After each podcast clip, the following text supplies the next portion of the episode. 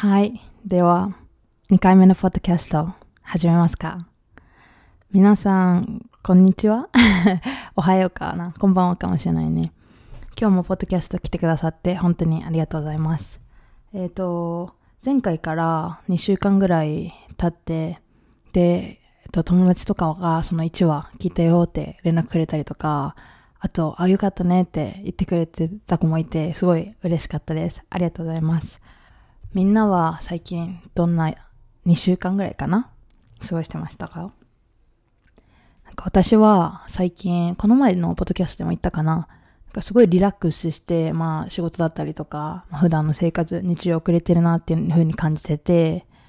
なんかね、その、なんでこんなに最近気分がいいんだろうって考えたら、めちゃめちゃシンプルなことで、私はね、あの、運動するのとかすごい好きなんですけど、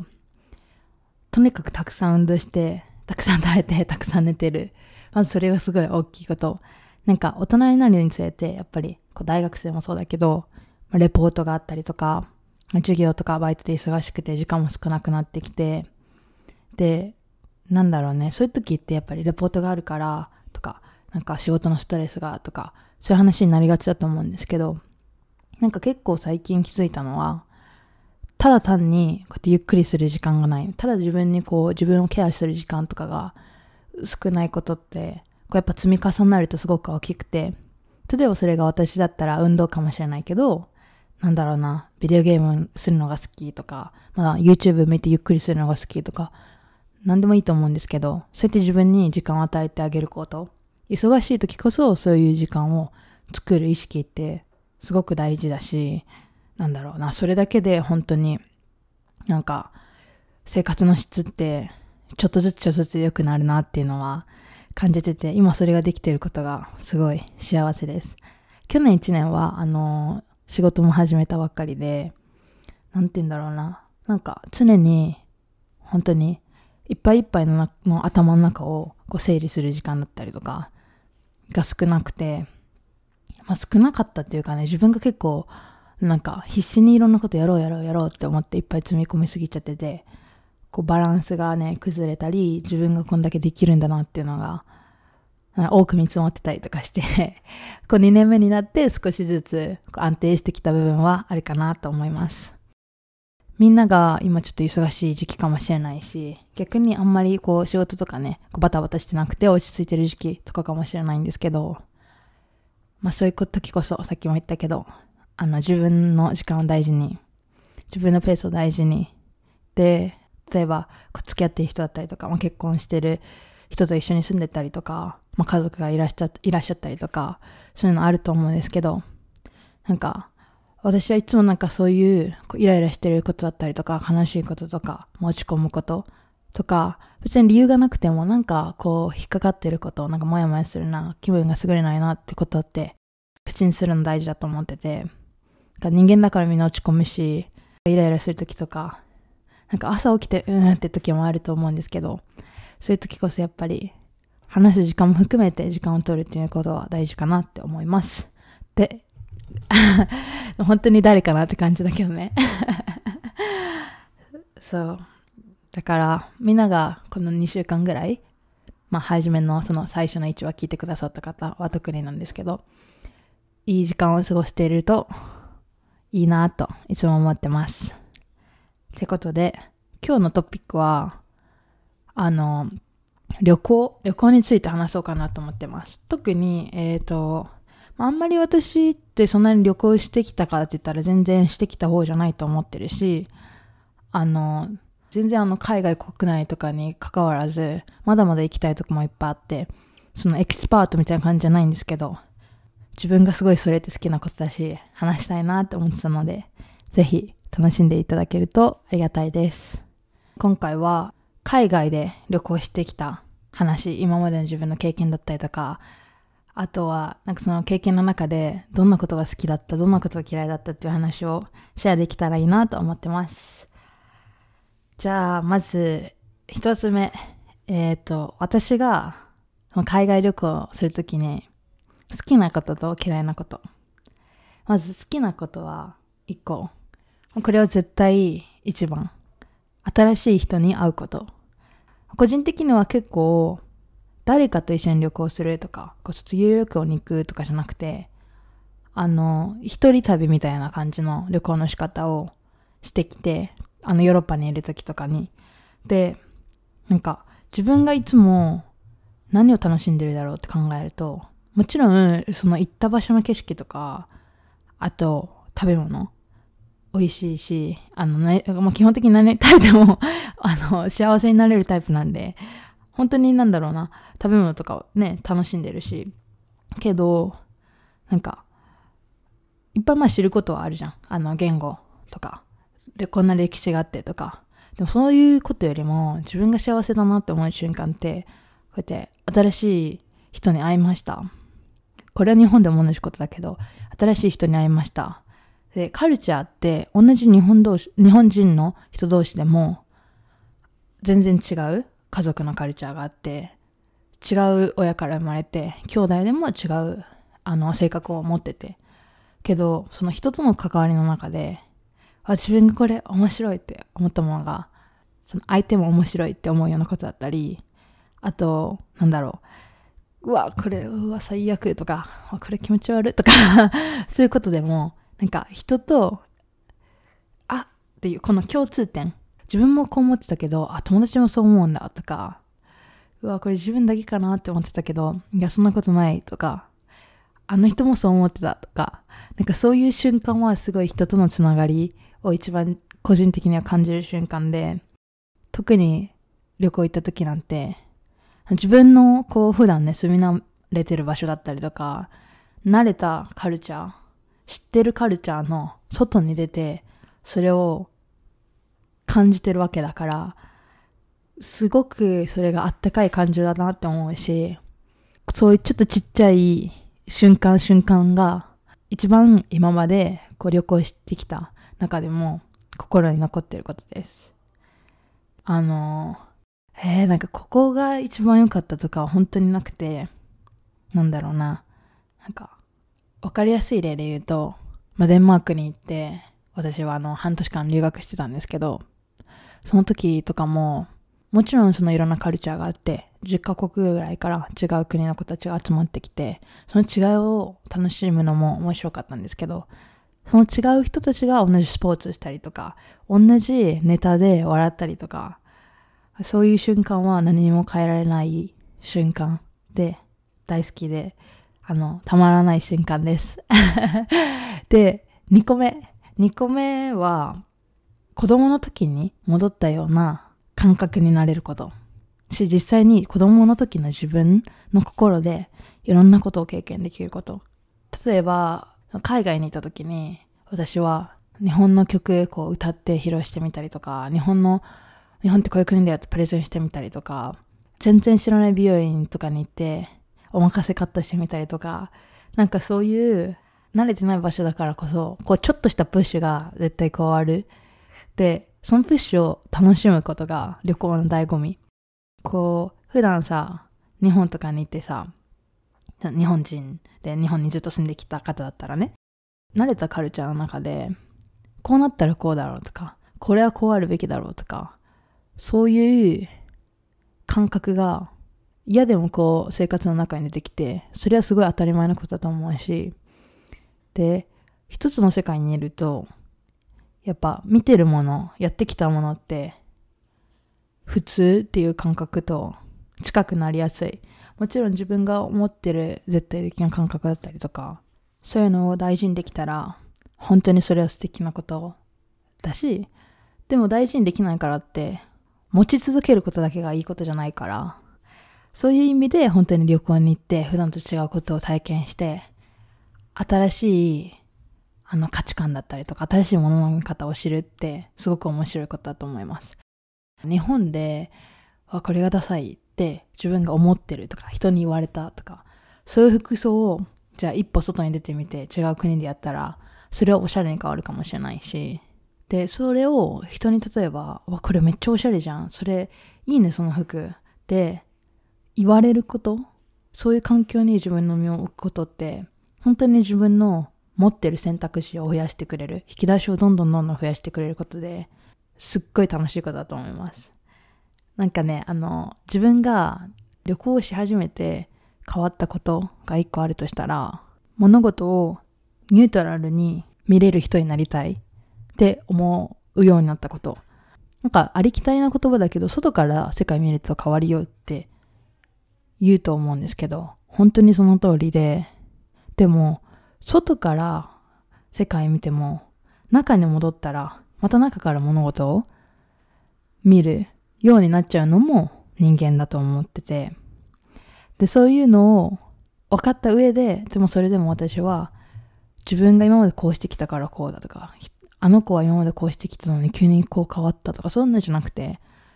なんでこう し, したいんだろうとか、その自分の好奇心だったりとか、人がなんでそういうことをしたのかなっていう、そっちの部分に興味があるし、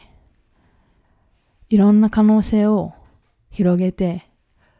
自分の引き出しは持ったもので増やし続けていきたいなっていうふうに考え方が変わりました。それが私がふたつめに思う旅行の素敵だなって思うところです。で、自分が旅行をする上で嫌いなことは結構難しい、考え思いつくのが。っていうのも本当にいろんな、なんだろう、プロセス楽しんでるし、物事がうまくいかないことを楽しむのが旅行だと思ってるから、全然なんかこれに対してイライラするとかはあんまりない。そう、そ、あの、一人旅みたいにしてきて、なんか今思ったら結構ちゃんとサーチしていけよって思うことばかりだけど、そういうのを結構今まで楽しんできました。で、なんかね、その、旅行というよりは私はすっごく待つのが苦手で、こう決めて、じゃあ今度どこだろうな。じゃあ例えばアメリカに旅行します。で、この日に旅行行きます。じゃあ日にちは決めたから、じゃあ次はこの飛行機に乗って、現地ではこの友達に会いに行って、こうしてこうしてこうしてって決めるじゃん。でも決めた時から、もう絶対行くから、もう絶対やりきる。で、お金も絶対貯める。もう知ってる。その貯まるかなじゃない、貯める。もうそこに対してのこう自分の何決心はあるから、そこは揺るがない分、お金貯まってるのも、お金が貯まるのも分かってるし、それが実現するのも分かってるから、待てない。本当に待てない。楽しみになっちゃって、ずっとなんかお母さんとかに、あのさ、あとよんかげつだよとか、よんかげつまえからそんな話す。なんか留学行った時も、ずっとじゅうにかげつまえからカウントして、あ、あとじゅっかげつ、あと 10, 10ヶ月みたいな。なんかね、じっとできないっていうのが旅行の嫌い、嫌いなとこっていうか、私の嫌いなとこかもしれない、これは。みんなはなんかどんなことに対してなんか、あ、やっぱこれ旅行の醍醐味だなとか、わ、これは嫌いだわ、まあ、パッキングとかね、あるかもしれないね。あとはなんだろう、チェックインの手続きが嫌だって人もいるだろうし、なんかいろいろあると思うんですけど、そういう意見も聞けて聞けたら面白いかなと思います。コメントとかこうポッドキャストでもらって、それを次のポッドキャストでシェアするとかも楽しいかなと思ってるので、あのインスタグラムで私のページあるんですけど、The Chatty Friend で検索してもらって、でそこからコメントなり ディーエム なりしてもらえたらすごく飛んで喜びます。そうだな、なんか。それが私の、えっと、今ふたついいところ、旅行の。と、あといっこ、苦手なところ、待つこと。旅行に関して今まで感じてきたことかな。あとは、そうだな。旅行にもう一回行きたいと思う国があったとしたら、それは間違いなくイギリスです。イギリスはロンドンとオックスフォードに行って、どのくらいだったかな。まあ、とおかかんぐらいステイしてたんですけど、まず人がすごい優しい。あの駅とかでもこう携帯見ながらで、ロンドンの駅とかってすっごいこう、なんていうの、電子版みたいのがいっぱいあって、で電子版のなんだろう、表示とかをこうタイミングとか見て、次ここにあの止まるとか見て、すごいみんなバーって乗り込んだりするんですよ。でなんかそれになかなか慣れなくて、で駅行った時にこう探していっぱい電子版と携帯とこう見て、なんかキョロキョロしてたら、そのすごい笑顔で駅員さんが大丈夫って声かけてくれたりとか、ローカルな駅とかでもこうバスここで降りたらいいよとか細かいことを教えてくれる人がいたり、電車の中でも目が合ったらすごいニコニコしてくれたり、なんか席もすごい譲るし、そういう一個一個の行動がすごく丁寧で思いやりあるなっていう印象をイギリス行った時に受けました。で特に覚えてるのはバスに乗ってて、なんか私が自分のカバンの横のポケットに財布を入れてたんですよ。でその財布を入れる瞬間を見た後ろの席の人がなななななって、それやっちゃダメだよ、気をつけた方がいいよ、ここではあの多分日本だったらカバンの隣にさポンってその横ポケットみたいな、まあ、どんなポケットにかもよるけど入れていってもなんか別にあんまスリとかも少ないと思うし、けどこの場所ではこういう地域ではこういうことはしちゃダメなんだってちゃんと注意してくれる方がいて、すごく人を大事にするなって、あったかいなっていうのをその時に感じました。だからそのまず人がすごく優しいっていうのがイギリスに戻りたい、もう一回行きたいなって思わせてくれる理由の一つです。あとはあのー、なんか気軽に食べ物を食べれあの買える店がすごく多かったのと、食べ物の種類がねすごく多かって、でそれが大好きでした私は。だからあの一個良かったなと思うのは、日本ってさコンビニでこう肉まんとかおにぎりとか、あとはあのホットドッグとかさ前のとかであったかいの買えるじゃん。それと一緒で、なんかイギリス行った時はそこに何あったかいソーセージロールとかドーナツとか、あとはなんかねクオリティの高い大きなサンドイッチとかがすごく安く売ってて、スーパーとコンビニだけでもうイギリスは気持ちがもう ひゃくにじゅっパーセント まで上がっただからそれはすっごい楽しいんだし、日本のそのコンビニのもう大好きだけど、それをさらに超えてきたのが、まあ、自分的にはすごくハッピーモメントでしたあとはねあのその多様性がすごく好きで、私はロンドンにステイした時にロンドンのの方にあの仕事で出てくることになった人とか、家族がもともとこう移民ですよとか、そういうお家にステイさせてもらったんですけど、すごくそれが面白くて、なんかもちろん日本でも今海外から来る方とか増えてたりとかで、私も友達その名古屋の中でこうコミュニティっていうと結構海外から来た友達が多いんですけど、なんかそういう環境が常にあるから、名古屋ってこうミートアップに自分から参加したりとか、こうきっかけを作りに行かないとなかなかそういう機会ってないと思うんですけど、なんかそれがもう常にある、こう食べ物屋さんに行ってもそうだし街歩いててもそうだし、なんかそういう環境はなんだろうな、私がすごい落ち着くっていう風に感じる場所で、いろんなカルチャーがこう混合してて、で混合してるからこそね、こう人に対してのこうリスペクトだったり、人と人との本当に一対一のつながりとかを学んでいけるし大事にできるかなって思ってるので、そういう環境があるのはやっぱ素晴らしいなっていう風に思いました。もちろんね日本のこう歩いててさ結構こうカルチャーを共有してる人たちが多いと思うんですけど、どれくらいの人が日本でこう生まれて育って、で次の世代に引き継いで、またその家族その世帯も日本で生活を送ってっていう風にしてるかっていう、そういう割合はやっぱりこう日本にとどまる人ってすごく多いと思うんですけど、それってこう日本の文化を継承する上ですごく大事だし、こうみんなで共通してこれはこうだよねと思ってるのが、日本のこう統合性だったりとか、こう人を思いやるっていう部分のそのなんだろう根っこの部分の理解には確かに大きく働いてるなって思うことはあります。そうだなあ、私が日本で旅行気分を味わうため、旅行気分っていうとなんかすごい一瞬のものに感じるけど、さっきも言ったんですけど、私はこうなんだろうなニュートラルにものを見るのが好きだし、そういう人でいたいと思ってるし、常に新しいこととか新しいカルチャーにはオープンマインドでいたいんですよ。それを大事にするためにやっぱり他のカルチャーに触れる機会はすごく多く持ってて、それが食べ物でもそうだし、まあ、なんかの写真見るとかでも音楽聴くとかでもそうだけど、まあ一個はこのポッドキャスト。ポッドキャストも日本人の方のポッドキャストだけじゃなくて、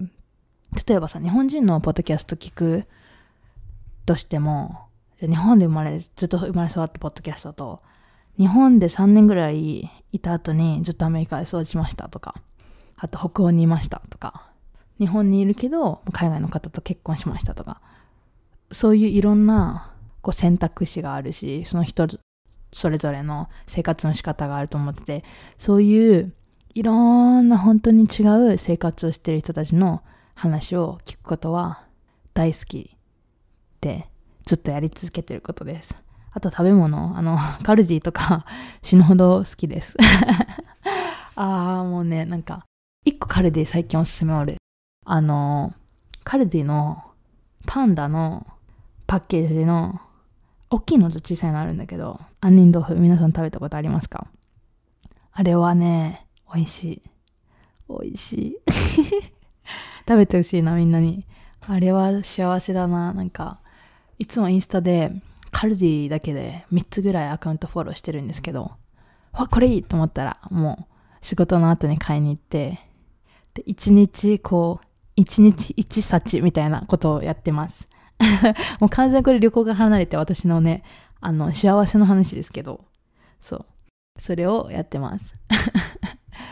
旅行、今こうやって旅行の話し始めると、もう旅行を飛び越えてこう自分がどうありたいかとか、私は外大で英語を学んできたんですけど、旅行をしたくて英語を学ぶとかでもないし、なんでこんなにこう英語に入っていったのかとか、外に惹かれてるのかっていうのはわかんないけど、なんかやっぱ自分の根本には違う、違いを楽しみたいっていうのが す, すごくあって、人との違いもそうだし、自分自身の昨日と今日の違いもそうだし、そういうのを大事に大事にして、変わっていくものとか、こう波があるように思うものの中にあるその個性は捨てたくないものです。こう話してると次のとあのなんだポッドキャストのあのエピソードが多分、なんで私が英語を勉強したのかとかあの英語を勉強して変わったこととか、そういう話になってくるかなと思うんですけど、それもまた次回シェアできたらなと思います。みんなは、えー、どんな国に行ってこれはユニークだな、これは自分しか経験してないなっていう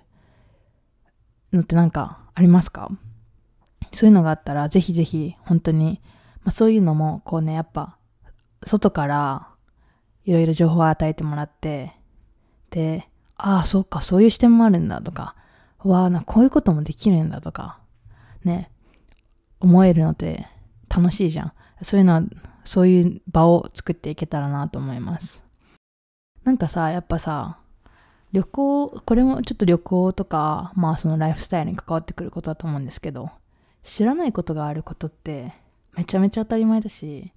そのいろんなこと突き詰めれば突き詰めるほど、大人になればなるほど、知らないことって、まあ、知らないことしかない、この生活してる中で。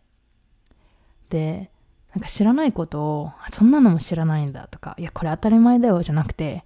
あ、そうなんだ、どんな生活、その興味からね、興味としてあ今までどんなライフスタイルを送ってきたのって、自分が知ってることを相手が知らなくても、相手は自分のこと知らないことを知ってる可能性ってあると思うし、いろんなことをね共有できるコミュニケーションの仕方だったりとか、世の中になっていけばいいなっていつも思ってます。さあ、こう見たら意外と喋ってるんですよね。あのおしゃべりだから時間忘れちゃうけど、今さんじゅっぷんぐらい話をさせてもらいました。今日は今日も本当にポッドキャスト聞きに来てくださってありがとうございます。こうやって本当に自分のこう個人として発信していることに対してこう聞きに来てくださる方がいるのはモチベーションにもなるし、すごく嬉しい。ありがとうございます。